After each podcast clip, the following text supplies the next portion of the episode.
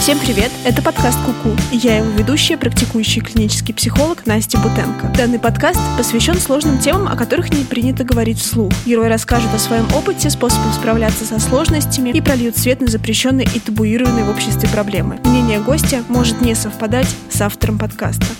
Тема сегодняшнего подкаста — нарциссическая мать и наша героиня Саша. Саша, привет! Привет! Как тебе тут сейчас сидеть? Готова ли ты со мной про это поговорить все? Да, конечно, готова. Слушай, знаешь, у меня есть такой вопрос. А как ты вообще поняла, что твоя мать нарцисс? Как, как ты пришла к этому? Изначально, пока я получала психологическое образование высшее, на моменте изучения расстройств личности у меня возникло подозрение, что явно что-то не так с моей матерью в плане именно ментального здоровья. Вот, потому что ну, сначала я просто прорабатывала эту тему с психологом со своим, но о каких-то диагнозах речь не шла. Вот. А уже когда я ближе познакомилась с клиникой проявления различных расстройств, то сразу осознала, что, скорее всего, это вот про мою мать. Угу. Я спрашиваю, потому что очень часто замечаю и вообще у людей, и у клиентов, что когда мы растем в такой аномальной среде, если можно так сказать, да, которую можно вот с высоты возраста или опыта не назвать нормальной, есть ощущение, что люди как будто бы даже не всегда могут понять, что с ними что-то там было не так или что к ним как-то не так относились, или что, может быть, как-то по-другому. И знаешь, вот интересно, как это у тебя там было устроено. Понимала ли ты, что что-то не так делает мама тогда, когда все это происходило? Я попозже тебя спрошу, что конкретно происходило, но вот начать хочется с этого. До того, как я начала проходить личную терапию, вообще не было ощущения, что что-то не так в семье, в среде, в которой я живу. А, это ощущение начало возникать, наверное, года через полтора момента начала терапии начало приходить осознание, что что-то, наверное, не так, что конкретно сначала тоже понятно не было. Было просто ощущение, что нужно что-то с этим сделать и как-то оттуда выходить, выползать, потому что ну, больно и неприятно. В смысле, у тебя там уже было ощущение, что что-то делает тебе плохо, и тебе хочется с этим что-то делать? Да, ага. да. Ага. А просто удивительно, что часто люди приходят в терапию и обращаются за помощью с ощущением, что это со мной что-то не так. Да, изначально было ощущение, что это я все плохо делаю, я во всем виновата, и по моей вине меня же не любят. Расскажи немножко, может быть, э, если тебе это будет комфортно и нормально, расскажи пару каких-нибудь картиночек, которые вот ярко помнишь из детства, и сколько тебе там было лет, и что там происходило. Ну, во-первых, я прекрасно помню, если можно так сказать, картинку, когда мне было в районе 14 или 15 лет. У меня тогда уже начала возникать такая высокая потребность в личном пространстве. Хотелось, конечно, закрыть к себе дверь в комнату, как-то побыть одной, наедине с собой. Вот. Ну а дверь в комнату мне всегда строго запрещалось закрывать, потому что мать считала, что ей необходимо всегда знать, видеть, что я делаю, не делаю ли я что-то не так. Ну и в какой-то момент я, конечно, решила, что все, мне это надоело, дверь закрыла. Ну, в итоге дверь ко мне открыли просто пинком, и я получила удар в лицо, которым мне сломали нос. Ну и, естественно, дальше в травмпункт меня никто не повез. Не повезла? Нет, нет. Ага, а что делала? Ну, я сама что-то уже дальше с этим делала. Там, приложила холод, угу. вот, и в травмпункт я уже потом пошла сама угу. со словами, что, ну, просто упала с лестницы неудачно. Угу. Вот. Рассказывать о том, что происходит дома, мне как-то такое даже в голову не пришло. Потому что я не соблюдала требования матери, я якобы получила за дело. Мне кажется, вот, вот эта последняя мысль, которую сейчас говоришь, она как-то очень ярко показывает вот это ощущение, что ребенок, он принимает правила игры. Да, что конечно. Это, да, что это как будто такая норма. И если я расстраиваю, если я там, делаю что-то не так, я знаю, что у этого будут последствия, и воспринимаю их как будто бы естественными. На самом деле, да, так и есть. И ну вот уже сейчас с высоты там имеющегося опыта я понимаю, что ну, это, наверное, не очень нормально, когда ребенок в возрасте 4-5 лет, я вот прекрасно себя помню, я совершенно четко знала, что нужно сказать, сделать, как себя вести, чтобы мама не ругалась, не орала, не устраивала скандалы, там, где нужно соврать, где нужно промолчать, где с ней согласиться, даже если там, мне это поперек. То есть ты понимала, что это за правило? Ну, на самом деле не всегда. В какой-то мере, да, понимала. Ну, скажем так, сильно проявлять себя, свою личность никогда было нельзя. То есть всегда в семье было мамино мнение и неправильное. Поэтому здесь нужно было подстраиваться, говорить, думать так, вот как она этого хотела. А что касается каких-то мелких бытовых вещей, то это было абсолютно непредсказуемо. Потому что в один день ей могло захотеться, чтобы вот оно было так, а в другой день совершенно иначе. И вот здесь уже было непонятно вообще, как можно следовать этим правилам, ну, если, по сути, их нету. Они могли меняться. Да. И были непредсказуемыми. Да, они менялись регулярно, на самом деле. И какой-то закономерности, логики в этом абсолютно не было. Да, на самом деле так вызывает довольно много тревоги. Я когда представляю эту картинку, что вот у меня есть основное правило — это быть всегда согласной с мамой, следовать тому, что она считает правильным, не сопротивляться, не знаю, правильно, да, перечисляю? Да, абсолютно правильно. Но при этом чему именно следовать да, и с чем вот именно соглашаться? Непонятно. Такая правда какая-то прям страшная конструкция, потому что действительно люди с разными расстройствами, особенно если они не получают помощь, или вот они уже дошли до стадии, где они проявляют открытую агрессию к другим, они же, наверное, как-то изнутри все равно считают, что они правы в этом месте. Есть ли у тебя ощущение, что мама считала, что она права? Да, безусловно, она до сих пор считает, что она права. Пока я с ней не прервала полностью общение, у меня было желание. И я часто ей говорила, что обратись за помощью, я тебе там подскажу контакты хороших специалистов, но при этом не происходило ничего. И тут я, опять же, считала себя тоже виноватой достаточно долгое время, что недостаточно хорошо убеждаю, недостаточно объясняю, что что-то не так.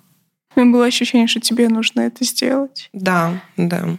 Слушай, а у тебя было такое, что ты, когда ну, вот разобралась уже более-менее с, чем, э, с тем, как что устроено, э, что ты как будто бы, может, даже где-то сочувствуешь ей или не было? Ну, сначала у меня было ощущение, что да, я вот понимаю, почему она вот так вот устроена, почему она так себя ведет. Ну, потому что и ее мать, и там многие поколения до нее вели себя, в общем-то, точно так же. Вот. И это было скорее даже не сочувствие, это была такая жалость, с помощью которой я ну, объясняла себе ее поведение и как бы оправдывала ее.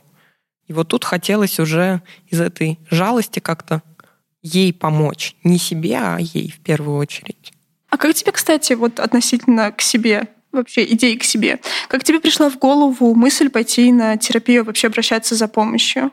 В какой-то момент была такая история, что я довольно серьезно солгала матери, и в итоге вся эта история вскрылась. После этого она мне сказала, что я ей больше не дочь, что она запрещает мне подходить к ней ближе, чем на 2 метра — вот. И в этот момент мне стало настолько плохо, что ну, я порезала себе вены. И здесь я уже увидела кровь и поняла, что, наверное, что-то не так. И, наверное, нужно обратиться за помощью. Вот. И все свои имеющиеся сбережения я потратила на то, чтобы попасть к специалисту. В смысле, тебя напугало то, что ты начала себе вред причинять? Да, что я начала причинять себе вред, во-первых. Ну, а во-вторых, что меня довели до такого состояния, что я себе начала причинять уже серьезный вред не в формате селфхарма, ну вот, он как бы имел место достаточно раннего возраста, вот, а уже причинять себе вред в формате, что хочется уйти из этой жизни.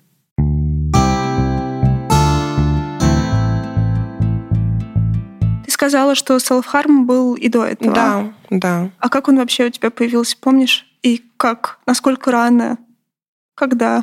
Первые такие вот проявления лет в 12, в 13, может быть, где-то так. Тогда была достаточно интенсивная тревога, с которой было вообще не справиться. И там я просто брала маникюрные ножницы и начинала себя царапать, резать. И когда фокусировалась вот на боли, на ощущениях, эта тревога немножечко спадала. Вот. Ну, и дальше я поняла, что это действенный способ. Там было именно ощущение такой тревоги, потому что, знаешь, вот прям по-разному здесь слышу. У кого-то есть, правда, кусок тревоги, который хочется заглушить. У кого-то появляется очень ярко выраженная внутренняя критика э, с таким нападением на себя. Ну, то есть, да, условно, так, если мы будем психологизировать, э, я не могу напасть на маму, но могу напасть на себя.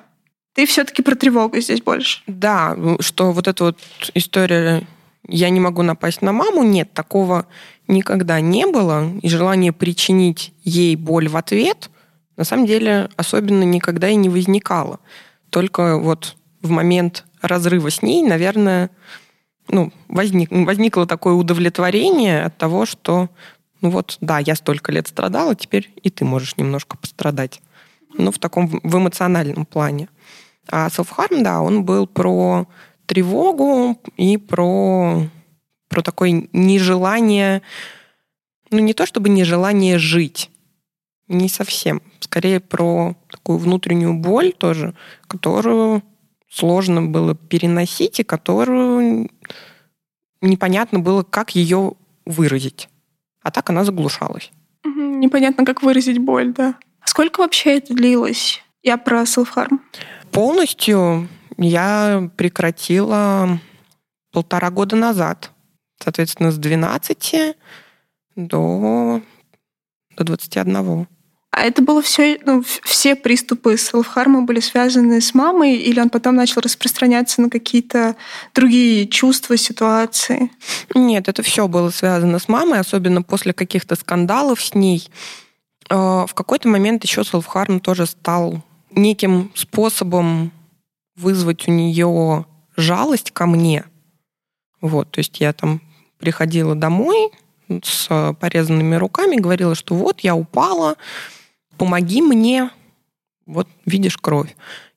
Но это работало недолго на самом деле. Видимо, она дальше поняла, что я пытаюсь ею как-то здесь манипулировать. Вот. И дальше какая-либо помощь, жалость, сочувствие, их дальше уже просто не было. Ты сейчас так заговорила про положительные какие-то проявления мамы. И вообще хочется спросить, а помнишь ли ты ну, что-то теплое от нее к себе? Было ли оно вообще? Да, конечно, какие-то моменты были, безусловно, но при этом они вот были именно всегда в формате жалости. То есть, если мне плохо, и это плохо совпадает с ее картинкой мира, то тут, конечно, э, там и обнять, пожалеть, поговорить, кстати, нет. Что-то mm-hmm. обсудить нет. На вот именно какой-то тактильный контакт, да. Поэтому иногда мне, в общем-то, было даже выгодно как-то страдать, да, да, чтобы да. получить от нее вот эту теплоту, которой, ну, конечно же, очень не хватало. Да, вот очень понятно описываешь, потому что э, когда понимаешь, что есть хоть какой-то доступ еще к чему-то внутри важного человека, а какая бы она ни была, она наверняка была хоть какой-то период времени, особенно для ребенка, важный. Безусловно, и очень долгий период времени на самом деле. Да, да, да, такой ну, центральный человек в моей жизни все-таки, какой бы он ни был. А, и когда появляется возможность найти доступ к чему-то, что создает хотя бы ощущение этого контакта, с ней. Пусть жалость, пусть вообще что угодно, то очень понятно, что хочется это вызывать снова и снова, особенно на фоне того, что все остальное это скорее выглядит как твоя работа на то, чтобы она не делала плохого. Да, да. безусловно. Очень большое старание избегать, что ли, каких-то острых углов. Ну да, максимально пытаться предугадать, а что там будет дальше, и пытаться предотвратить это. То есть так это продумать на 10 шагов вперед. Угу. Ну и эта черта у меня, она так и осталась, в общем-то. Ты имеешь в виду, что пытаться как-то контролировать через это происходящее? Да, и ну, это касается уже там, не только мамы, а и моей собственной жизни, и контакта с другими людьми, что всегда как-то пытаюсь наперед просчитать и проконтролировать, а как человек дальше будет себя вести. Такое очень понятное место. Это, мне кажется, знаешь, про ну, такой способ э, определенным образом думать про реальность очевидно не может не распространяться на все остальное. Ну да, и контролировать реальность, особенно когда ну, с контролем, в принципе, есть проблемы. Ну да, и здесь, знаешь, такая очень понятная психологическая штука возникает про то, что тогда как будто бы любая неопределенность может быть очень страшной. Потому да. что в реальности, условно, там, если так смотреть, если в моем опыте неопределенность чаще всего была связана с невыносимыми последствиями для меня, то тогда любая уже неопределенность становится невыносимой. Совершенно здесь с тобой согласна. И на самом деле и на личные отношения в особенности это прям очень сильно распространяется. Потому что страшно. Вот есть другой человек, ты его не можешь контролировать. И ты не понимаешь, а что он сейчас сделает. Вдруг это причинит тебе боль. В смысле, у тебя и в отношениях с другими людьми это также начинает проявляться? Да, да. Ага. А можешь какой-нибудь пример привести? Скажем так, романтических отношений я, в принципе, избегала очень долгое время, и каких-то таких вот подростковых романтических влюбленностей в их классическом понимании их никогда не было. То есть я предпочитала, ну вот, если кто-то нравится, так это, издалека за этим человеком наблюдать, но при этом ни на какой контакт никогда первая тем более не шла. Потому что, ну как это, сейчас я скажу, а меня отвергнут. Мне же будет больно, и я этого не выдержу. Ну, в общем-то, разрушусь. Вот получалось отвечать взаимностью, если вот к тебе кто-то проявлялся? Нет, Тоже вообще нет. никак, потому что ну, до какого-то момента все было хорошо, а потом возникала идея, что так, а вот так хорошо долго продолжаться не может.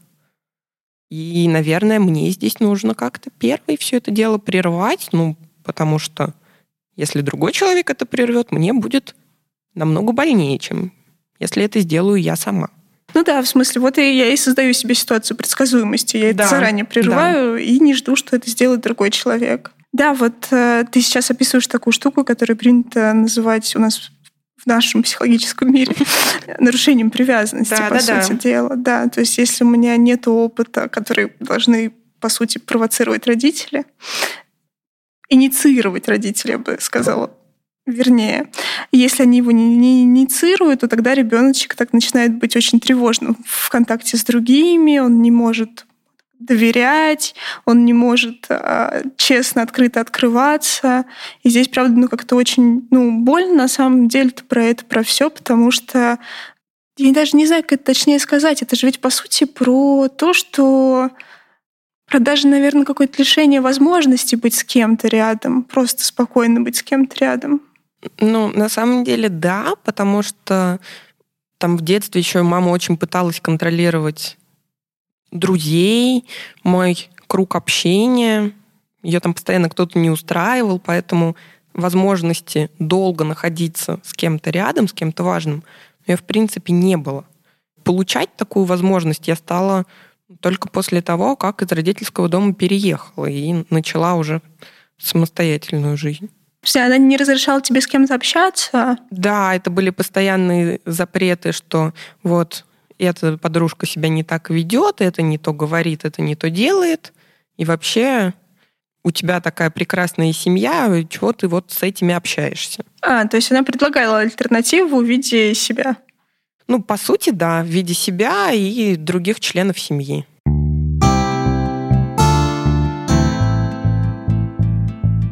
Кстати, давай поговорим про других членов семьи. Слушай, а расскажи там, а как участвовал в этом папа? Есть ли у тебя братья и сестры? Папа довольно долго вообще никак в моем воспитании не участвовал, ну, при том, что родители вместе, и жили мы все всегда вместе, но тем не менее папа предпочитал так это самоустраняться в работу. А если меня очень сильно доводили до каких-то скандалов со слезами и истериками, там как бы слезы были не только у меня, а мама тоже любила уйти, демонстративно хлопнуть дверью и поплакать. И тут уже, конечно, папа присоединялся, и вроде как, с одной стороны, он пытался меня успокоить, но с другой стороны, любовь к жене, видимо, все-таки была больше. Поэтому дальше это начинались увещевания в стиле «Ну вот, ну что ты наделала, мама же плачет, иди ее пожалей, извинись».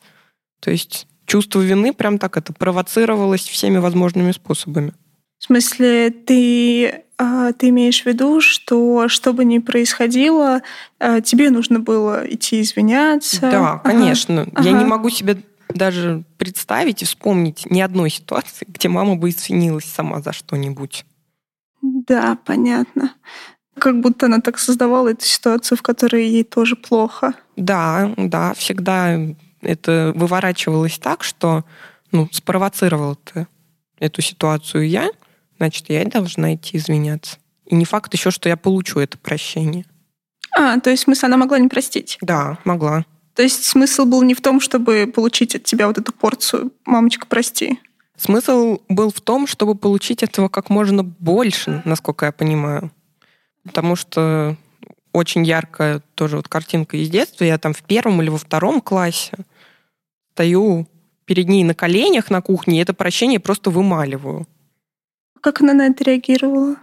Ну, она на это реагировала так достаточно холодно, с неким игнорированием таким, довольно отстраненно. Вот. И ну вот, в той ситуации на колени я встала после того, как она мне начала говорить, что я тебя вообще за такое не прощу никогда. А, в смысле, ты прям сильно испугалась? Что да, я сильно испугалась. Ну, что мне там, лет 7-8. А, ага. Что мама меня никогда не простит и там со мной больше никогда общаться не будет. Прям так страшно стало. Да я даже вот сейчас говорю, внутренний да, дискомфорт да. и тревога возникает. Ты, ты, ты знаешь, ты так говоришь, я прям чувствую, что у меня мурашки идут, и я прям очень чувствительно себя чувствую в теме маленьких детей, потому что у меня есть дочка, которая сейчас семь с половиной, и я, как бы, знаешь, даже невольно представляю ее. Ну, это вообще очень страшно. Да, и, и при том, что это такая ситуация, она в принципе не может возникнуть в нашем контакте, как будто бы у меня там что-то начинает внутри там прям сильно ломаться, и я даже не могу в полной мере описать это ощущение внутри про то, насколько вообще ну, нужно обрубить у себя внутри какую-то чувствительность, чтобы ну, просто допустить ситуацию, где твой ребенок ну, настолько э, беспомощен, что встает перед тобой на колени, а ты еще можешь как-то на это не реагировать. В общем, просто это эмоционально очень тяжело так представлять. Ну, вот, да, представить я себе тоже не могу такую ситуацию, чтобы я там со своей сестрой, например, так поступила. Вот моей сестре сейчас 6 лет. Ага. Вот. У нас с ней большая разница, почти 17 лет. Ну, я себе вообще не могу даже вообразить. Угу. Слушай, а с ней ты сейчас общаешься? Ну, к сожалению, практически нет. После того, как я прервала контакт с матерью, ну, тут совершенно понятно, что автоматический контакт с сестрой тоже ага. прервался. В смысле, тебя не допускают до нее? Ну, и меня не особо допускают. А если вдруг даже и допускают, то Саша не права, Саша делает все не так. Саше так не надо общаться с сестрой. Слушай, интересно, а может быть, ты знаешь, а мама с сестрой, она также взаимодействует, как с тобой, или как-то по-другому? Насколько я знаю, ну так, со слов отца, что рукоприкладство процветает вообще точно так же, как и со мной. Ну вот. Ну и по каким-то таким вот формулировкам из серии, что вот, я устала от своего ребенка, мне нужно угу. отдохнуть от него. Ну, в общем-то, видимо, все примерно так же. Угу. Где-то, может быть, полегче, то есть ей, ей разрешают явно больше, Мгм. чем мне. Вот. Но при этом есть все равно очень четкие ограничения, и она их прекрасно понимает. И Мгм. при общении с ней я вижу, что точно те же черты, что были у меня в детстве. Там где-то соврать, приукрасить, не договорить. Мгм. То есть нарисовать идеальную картинку. Да, просто часто есть вот эта картинка, когда есть сиблинги, что одному достается значительно больше, в плохом смысле слова, а другому меньше, да. Э, Но, наверное, здесь еще играет роль большая разница в возрасте ваша. Да, здесь разница, конечно, очень большая. И надо сказать, что сначала мне очень хотелось, чтобы у меня появился брат Да. или сестра. Что, ну, во-первых, это будет какой-то ну, близкий человек, на которого я смогу там свою тоже любовь, свою какую-то заботу Мгм. проявлять. Даже, наверное, в какой-то степени защищать от мамы. Вот. А во-вторых, конечно, это история про то, что мама переключит свое внимание на, на кого-то другого. Да, в смысле, очень понятно, что в этой конструкции я просто перестаю быть одна. У меня кто-то еще появляется во всех смыслах этого слова. Да. Это да. очень понятно, что здесь э, появляется ощущение, что это может быть легче. Ну и легче-то оно, в общем-то, и стало. Хотя тоже сложно сказать, потому что внимание дальше в полной мере переключилось на мою сестру. И получать я перестала не только какие-то тычки и недовольства, а еще и свою порцию теплоты некой, своеобразной, но тем не менее я ее тоже перестала получать. Все, Да. тебя всего лишили. По, по сути, да, что все, ты большая, ты выросла, все, ты одна. Делай, что хочешь. Да, слушай, вот по поводу теплоты. Я еще про папу хотела спросить, мы так немножко косвенно его коснулись. А какие у тебя вообще с ним отношения? Какие они там были? С ним-то получалось что-то создавать, какую-то эмоциональную связь, я не знаю, чего-то от него получать? В детстве вообще нет. В детстве Ага. это была прям, я бы даже не постеснялась слова ненависть, Ага. потому что, ну что, папа не защищает, еще какие-то свои требования регулярно тоже предъявляет. Это такой дополнительный был источник ну, стресса, тревоги. Там, конечно, было намного более понятно, чем с мамой, но тем не менее. А налаживать отношения с папой я начала в 18 лет только. И Мгм. вот сейчас это прям такие максимально теплые, понимающие взаимоотношения. То есть это про какую-то заботу. Хотя я бы не сказала, что это такой формат детско-родительских отношений. Это скорее как на равных, ну, как хорошие друзья. Но какой-то такой вот злости, ненависти ее нету. Мгм. Но мы с папой, конечно, эту тему прям проговорили. У нас был разговор часа на четыре. Ого, а в смысле ты инициировал этот разговор? Да, я инициировала, я ему письмо написала, где я высказала вообще все, все, что я думала обо всей этой ситуации. Ну Вот. Я не знала, как папа отреагирует, поэтому просто я ему это письмо положила и, и все, и забыла про эту историю. А дальше разговор он уже инициировал сам, сказал, что хочет проговорить Ага, и за многое извиниться, ага. за что-то оправдаться, может быть. Вот. После этого разговора, конечно, стало намного легче, и как-то наши отношения прям так вот начали выстраиваться, пошли в гору. Ага. Слушай, а можно тебя спросить, э, если тебе окей, а, а что он тебе это говорил, что, как, как он все это объяснял? Ну, он это объяснял в первую очередь своей молодостью и неопытностью, вот, потому что меня они родили в 20, 20 или 21 год. Вот, соответственно, что он еще вообще не понимал, что такое взрослая жизнь, что такое ответственность и семья. У него там рок-группа, мотоциклы и вот это все. Мгм. Не до семьи. Не до того было. Да, не Ага. до того. Вот. Ну и плюс, конечно, воздействие бабушки, ну вот маминой мамы. Ага. Это, скажем так, версия моей мамы намного более О, катастрофическая. боже мой. Мне так жаль вообще. Вот. И она, на самом деле, на протяжении где-то первых лет десяти вот их брака ну и, соответственно, там до моих тоже вот этих же 9-10 лет, она прям принимала очень активное участие. То есть, ну, там мама занималась карьерой, а меня вот туда на нее часто еще скидывали. И, соответственно, она постоянно была дома, она недовольна всегда там была моим отцом, выбором вообще матери, его в качестве мужа. Вот. И, Очень понятно, да. Да, и всячески провоцировала его отстранение от семьи. Ну и вот когда он мне объяснил всю эту историю, рассказал, как она ему тоже звонила и закатывала скандалы, что ты неподходящий муж для моей дочери, ну тут мне стало его прям даже жалко и захотелось посочувствовать. Слушай, ну да, в смысле, кажется, он просто самоустранился в каком-то смысле, лишь бы только не делать хуже. Ну вот да, как будто бы у него не было выхода здесь. Ну, наверное, он просто его не видел, не понимал. Ну да. Да, это да. сейчас уже, мне кажется, все-таки такое психологизированность нашего общества, она хотя бы на ступеньку поднялась, и люди, в принципе, рассматривают варианты завершения браков или там понимают, что бывает что-то не окей, когда вот так все устроено. Вот. И, ну, как будто бы здесь понятно, что, может быть, он, правда, и не понимал, что что-то не так, а если и понимал, то, наверное, боялся это да, потрогать. Как, вот это все раскачивать да. было, конечно, страшно.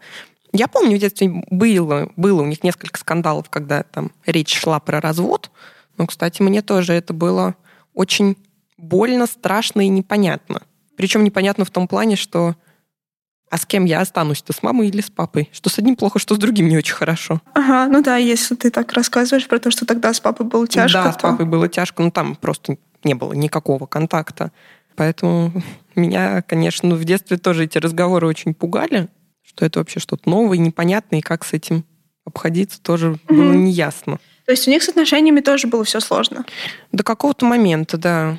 Потом как-то оно начало налаживаться после того, как ну вот, я уже стала достаточно взрослой, и бабушка перестала появляться в нашем доме. А, и то вот есть это все бабушка решила. Да. Да, бабушка немножко устранилась из всей этой истории. Занялась там своей личной жизнью. И там с этого момента как-то начало все это дело налаживаться. Угу. А с появлением моей сестры вообще стало угу. прям хорошо, в общем-то. Спокойнее, да? Да, да.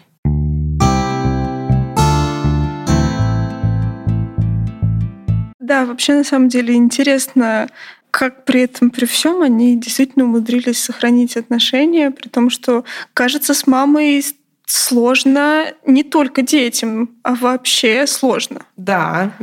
Прям это так это отзывы всех родственников. Отзывы, да, отзывы на маму. На маму, да. Вот с ней всегда сложно, непонятно. В смысле, как бы родственникам было очевидно, что что-то да, так. ну, все просто предпочитали не вмешиваться, что как бы их семья, пусть сами разбираются. А, вот это вот, это вот наша да. с края. Да. Вообще, на самом деле, ужасная какая-то система. Я иногда думаю про то, как много можно было спасти детей, помочь им, если бы кто-то, ну, хотя бы каким-то образом вмешался, но при этом, при всем понятно, что иногда, когда вмешиваются, делают еще хуже и увеличивают степень агрессии. Потому что, например, понятно, что это, скорее всего, бы ну, человека с нарциссическим расстройством выбесило бы еще сильнее, эта агрессия еще сильнее обратилась бы и на детей, и на мужа, и она могла бы... Там... Кстати, да, это очень вероятный вариант развития событий. Ну, к счастью, тут особо никто никогда не вмешивался. А если и пытался, ну вот бабушка вторая со стороны ага, отца, она ага. там что-то пыталась несколько раз сказать. Ну, там мама на нее рявкнула, постучала кулаком по столу, и больше она никогда так не делала. Бабушка вторая, она как-то побоялась. Да, она побоялась в это лезть и предпочла ну, общаться со всеми, ну вот поддерживать такие ровные нейтральные отношения. Понятно объясняешь. Да, хорошо. Давай вернемся к моменту, где ты решила больше с ней не общаться. Как ты, как ты решила это сделать? Это вообще на самом деле не самая простая штука, и это очень понятно, что это непросто. Ну, на самом деле я к этому шла в районе двух лет. Мысли о том, что как-то надо всю эту историю прекращать, они регулярно меня посещали, но было очень страшно остаться без поддержки. Ну, к тому же, так или иначе, еще какая-то финансовая зависимость там была. Поэтому было страшно. Но в какой-то момент Это вот было, получается, как раз во время карантина самого первого. Пересеклись мы с ней на даче, в очередной раз поругались. И она мне сказала такую вещь, что ты моя дочь, и поэтому я имею полное право контролировать тебя, твою жизнь и делать это до самой старости. И когда это вот было сформулировано настолько в открытую, до этого оно как бы ну, просто это давалось понять, Мгм. но не проговаривалось. А когда вот мне это заявили, при том, что начался наш разговор с того, что я ей указала, что где-то она не права. А, пошла, пошла вперед. Да, я решила. Но это ты уже в терапии была, наверное, да? Конечно, Да, там всё. я уже в терапии пять лет была. Ага, тебя там немножко, видимо, опор где-то под... Да, стабилизировали меня, все хорошо. Ага. Вот, и тут я решила ей сказать, что да, там в общении с родственниками она не права. Ага, ага. Вот. В общем, в ответ получила свою порцию помоев, которыми меня облили. Мгм. Вот. И вот эту фразу. Ну и как бы в этот момент я осознала, что как-то, наверное, так продолжаться больше не должно. Вот. И решение это было принято совершенно импульсивно, что я просто встала, хлопнула дверью и сказала, что матери у меня больше нет. Ага. Вот. И ушла. Куда? Просто очень интересно. Ну, у нас просто два дома на даче. А, ага. Вот. Ну, и, а я лето проводила там с Ага. э, дядей, с тетей. Вот, и с ними у меня замечательные отношения. Это папин брат. Ага. Все там хорошо. Вот. Ну и ушла к себе, соответственно, домой. И, конечно, по пути тут же стерла там все контакты, везде заблокировала, чтобы Мгм. связи со мной никакой не было. Вот, как-то так. Но при этом меня это спровоцировало настолько сильную вообще истерику. Это было ощущение, что а все, это что, я сирота теперь, что ли, что у меня одного родителя нету? Еще я и сама же это сделала своими же руками. Конечно, было очень страшно, как будто я ну, в такую вот, в неизвестность, в пустоту шагнула, вышла, и все, и непонятно, что теперь делать. Да, какую-то привязанность там разорвала внутри себя. Ну да. Она же все равно там была какая-никакая. Конечно, она была достаточно сильная. Ну да, я думаю, что факт болезненности, он сам по себе усиливает эту привязанность. Ну да. Да, это понятно. И по- Понятно, что это было непросто, даже несмотря на то, что, ну, кажется, ты была и готова, и... Да, было ощущение, что вот сейчас это все так просто пройдет, и станет мне легче. Ну, легче стало, конечно же, но там только через какое-то время. А ты планировала заранее? Нет. То есть это было вот там, в этом разговоре Да, принято решение? Это вот совершенно импульсивно было принято. Ну, а дальше я так подумала и поняла, что, ну, а что, раз я так давно вообще планировала, что надо бы все это дело завершать, то почему бы не сейчас, если такой вот момент сам настал. Слушай, а ты ни разу не пробовала с ней потом после этого говорить? Пробовала. Пробовала. Пробовала, Ага. конечно. А она что? Ну, сначала, конечно, все родственники дружно толпой на меня накинулись. Что ты сделала? Иди мирись с мамой. Так же нельзя! Да. Ты что? Да, да, Какой же ты ребенок? Это же семья, прости, это такое вообще, ну, в смысле, Ну, очень понятно. Да, это стандартно. Да, да, да. При это том- же мать твоя. Ну как Да, ты можешь? Она же тебя родила. Да, А да. ты вот так с ней. Вот так с ней. Да, такая плохая. Вот. Но тут я Да. не поддалась. Ага. К своей гордости, конечно, Да-да. Да, это вот я все резко пресекла. Самой, конечно, очень хотелось. Достаточно часто хотелось к ней как-то вернуться. Была надежда, что ну вот, ну после этого разрыва она же сейчас все поймет, Да, все да, да. осознает. При том, что ну, я уже понимала, что там это человек с личностными нарушениями довольно серьезными. Все равно надежда была, где-то Конечно. теплилась. Да, и это очень понятная надежда, мне кажется. И более того, вообще довольно частая картинка, когда прерывают отношения, с той стороны начинает сначала быть очень хорошими, очень удобными идти навстречу, и через какое-то время, когда вот этот вот эффект страха, что меня по-настоящему бросит, проходит, снова все возвращается обратно. Ну да. Вот. И даже интересно, ну, слушай, а как ты воспринимаешь то, что она не попыталась тебя вернуть? Хотя бы просто для того, чтобы снова начать то, как было раньше. Она меня пыталась вернуть через папу. А, ага. То есть Не сама. там поцелался папа.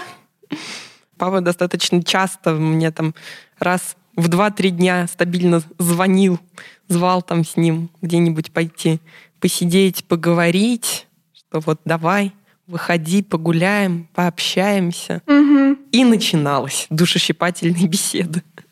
Тема того, что маме же больно, мама же страдает. Удивительно, насколько легко люди игнорируют то, как тебе. Ну, то есть, если ты прерываешь отношения, ты как будто автоматически агрессором здесь становишься, хотя... Ну, и, и даже не рассматривается вариант, что тебе может быть очень плохо. Ты ребенок, ты должен терпеть. Да, должен терпеть. Конечно, ты же ребенок, да. Да. Ты же типа все выдержишь. Хотя, казалось бы, come on, придите все в себя. Это же ребенок. Должно быть наоборот. Всем очевидно. Ну, тут всем без разницы. Ну да, типа как будто бы тот, кто прерывает отношения, тот автоматически плохой, кто бы это ни был. Да, да, несмотря на там отношения с другой стороны.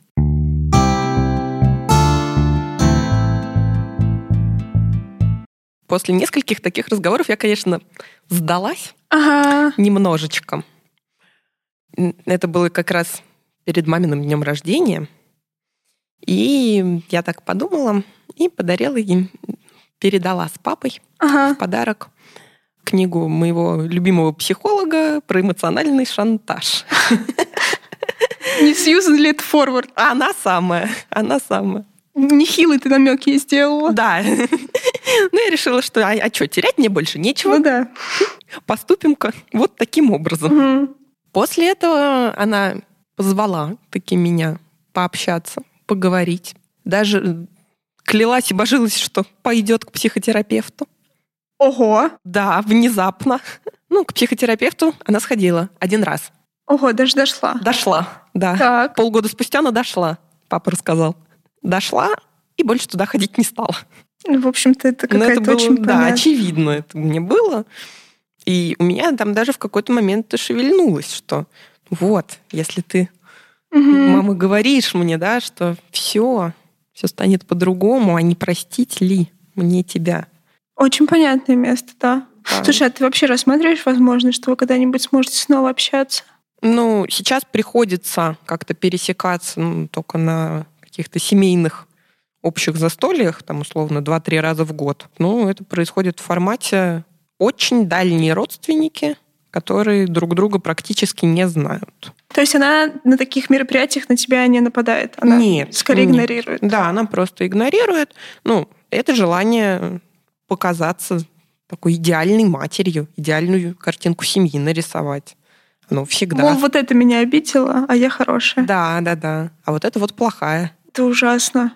Ну, сначала было очень неприятно, очень больно, а потом как-то я уже привыкла к этому и с этим смирилась, что, ну, лучше так. Вообще, в принципе, ну, дети автоматически так устроены, что вот это вот ощущение туда к маме, оно сколько когнитивно не обрабатывает, сколько не думай, что это неправильно, оно все равно туда чуть-чуть есть. Да. И понятно, что приходится ну, как будто бить себя по рукам, не ждать, не надеяться, не верить, и все время себе прямо как будто усиленно, наверное, даже напоминать, что она не, не, не может. Да, это прям требует, на самом деле, огромных затрат. Да. Представляю, что прям, ну, прям себя останавливать. Очень останавливать как раз естественный порыв. Да, что Вот- вот это- подсознательно да. очень хочется. Да, конечно, конечно. Мне кажется, вот это самое болезненное место, что там внутри э, не умирает этот человечек маленький, который, Ну да, который очень хочет. который очень хочет поверить, что может быть по-другому и получить. Ну, вот, наверное, сейчас, буквально неделю назад, я поняла, что а эти порывы-то закончились, потому что мама заболела ковидом, тяжело, там с больницей все дела. И тут мне тоже начали пытаться М, говорить, что ну ты это, съезди, Пора уже. пора навести. А что, если мама там умрет, не дай Мгм. бог, сегодня-завтра? Мгм. У нее же там тромбоз, все Мгм. дела. А я поняла, что нет, нет, я туда не поеду, я этого не хочу. Тратить силы, время на то, чтобы ехать к человеку, который там в свое время меня, в общем-то, даже не отвел в травмпункт, сломавший мне нос, а потом еще с ребрами была история тоже, Мгм. и их ломали. А ну, как бы никто меня никуда не отводил. А Мгм. почему я тут должна, значит, ехать, что-то делать, что-то решать? И вот тут я поняла, что да, порывы-то кончились. Порывы кончились, да, понятно. Да, вообще, конечно, с ума сводящая конструкция, что ее не, не, не напугали ни ребра, ни нос, и что она так спокойно Да. на это забила. Ну, то есть это никогда не было какой-то такой катастрофой для нее серии. Ну, было и было. Да, в смысле, это сильно впечатляет. Да, про то, насколько здесь можно быть пренебрежительными. Просто как будто чаще всего встречаю картинку, что именно вот э, результат этих побоев в виде чего-то сломанного или крови или чего-то такого, он чаще всего останавливает человека. Хотя бы на какое-то время. А тут... Ну, на какое-то время останавливает. То есть, Ага. Скажем так, пока не выздоровела, я там каких-то побоев не было. М, Была вербальная агрессия, вот, там рукоприкладство, нет, оно ограничивалось, но ограничивалось периодом заживления костей.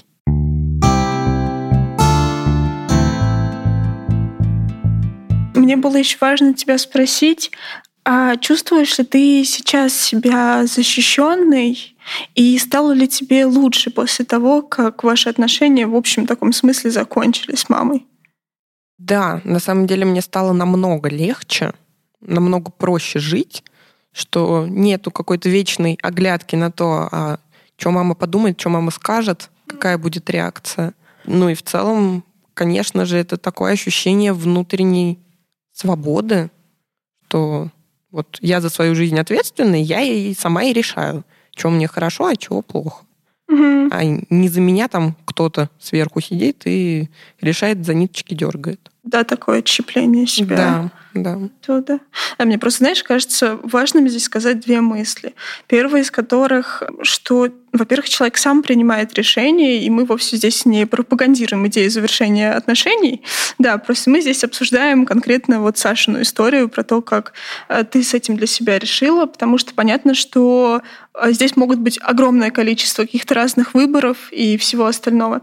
Вот. Но мне кажется важным, что и такой вариант возможен, и с ним потом можно нормально жить. И несмотря на то, что какое-то время от этого может быть очень плохо, а потом появляется вот это ощущение какой-то свободы, наверное. Да, свобода и спокойствие. Ну, что за тебя никто не решает, что это вот все моя жизнь, я с ней самостоятельно разбираюсь. Что не прилетит, да. Да. Я, наверное, могу сравнить вот эту всю историю, что, ну вот там заноза или что-то в ране вот сидит, сидит, ты ее вытаскиваешь, сначала очень больно, потом оно заживает и прекрасно. Это Мгм. работает именно по такой схеме, ну, по крайней мере, у меня. Часто люди ждут, что когда завершаются какие-то такие отношения, или не принимают решение их э, закончить, то либо должно сразу стать лучше, а оно не может стать лучше. Но в смысле понятно, что там есть ощущение ну, какой-то независимости, которой не было до этого. Но вместе с тем вы жили с этим человеком и зависели от него огромное количество времени, и оно естественным образом где-то болит, где-то тянет обратно. Есть вот эти вот позывы какие-то вернуться, что-то сказать или ждать, но они не могут не завершаться. Вот, они наверняка завершаются. Да, безусловно. Хотя, конечно, наверное, какая-то, наверное, какой-то кусок надежды. Вот, он, наверное, где-то там все равно живет. Ну, на самом деле, да, так или иначе, все равно есть что-то такое, и хотя даже вот эти порывы ну, в таком в поведенческом смысле прекратились, все равно в душевном плане, таком вот моральном, какая-то надежда сохраняется так или иначе. Но ее можно выдержать. Да, ее можно совершенно спокойно выдержать. Ага. Вот. Там как-то спроецировать на близких, значимых для меня людей, которых я уже сама там для себя выбрала. Угу, угу, да, уже сама выбрала. Хорошо звучит. Да. Я теперь могу выбирать людей, с которыми я буду взаимодействовать. Да. Ну и с этими людьми, очевидно, намного более такие здоровые взаимоотношения, mm-hmm. где можно и нужно как-то проявляться и проявлять вот эту и надежду, и получать заботу, и ее отдавать. Да, ее отдавать и получать. Когда, когда есть это взаимодействие, сразу же все налаживается внутри. Да.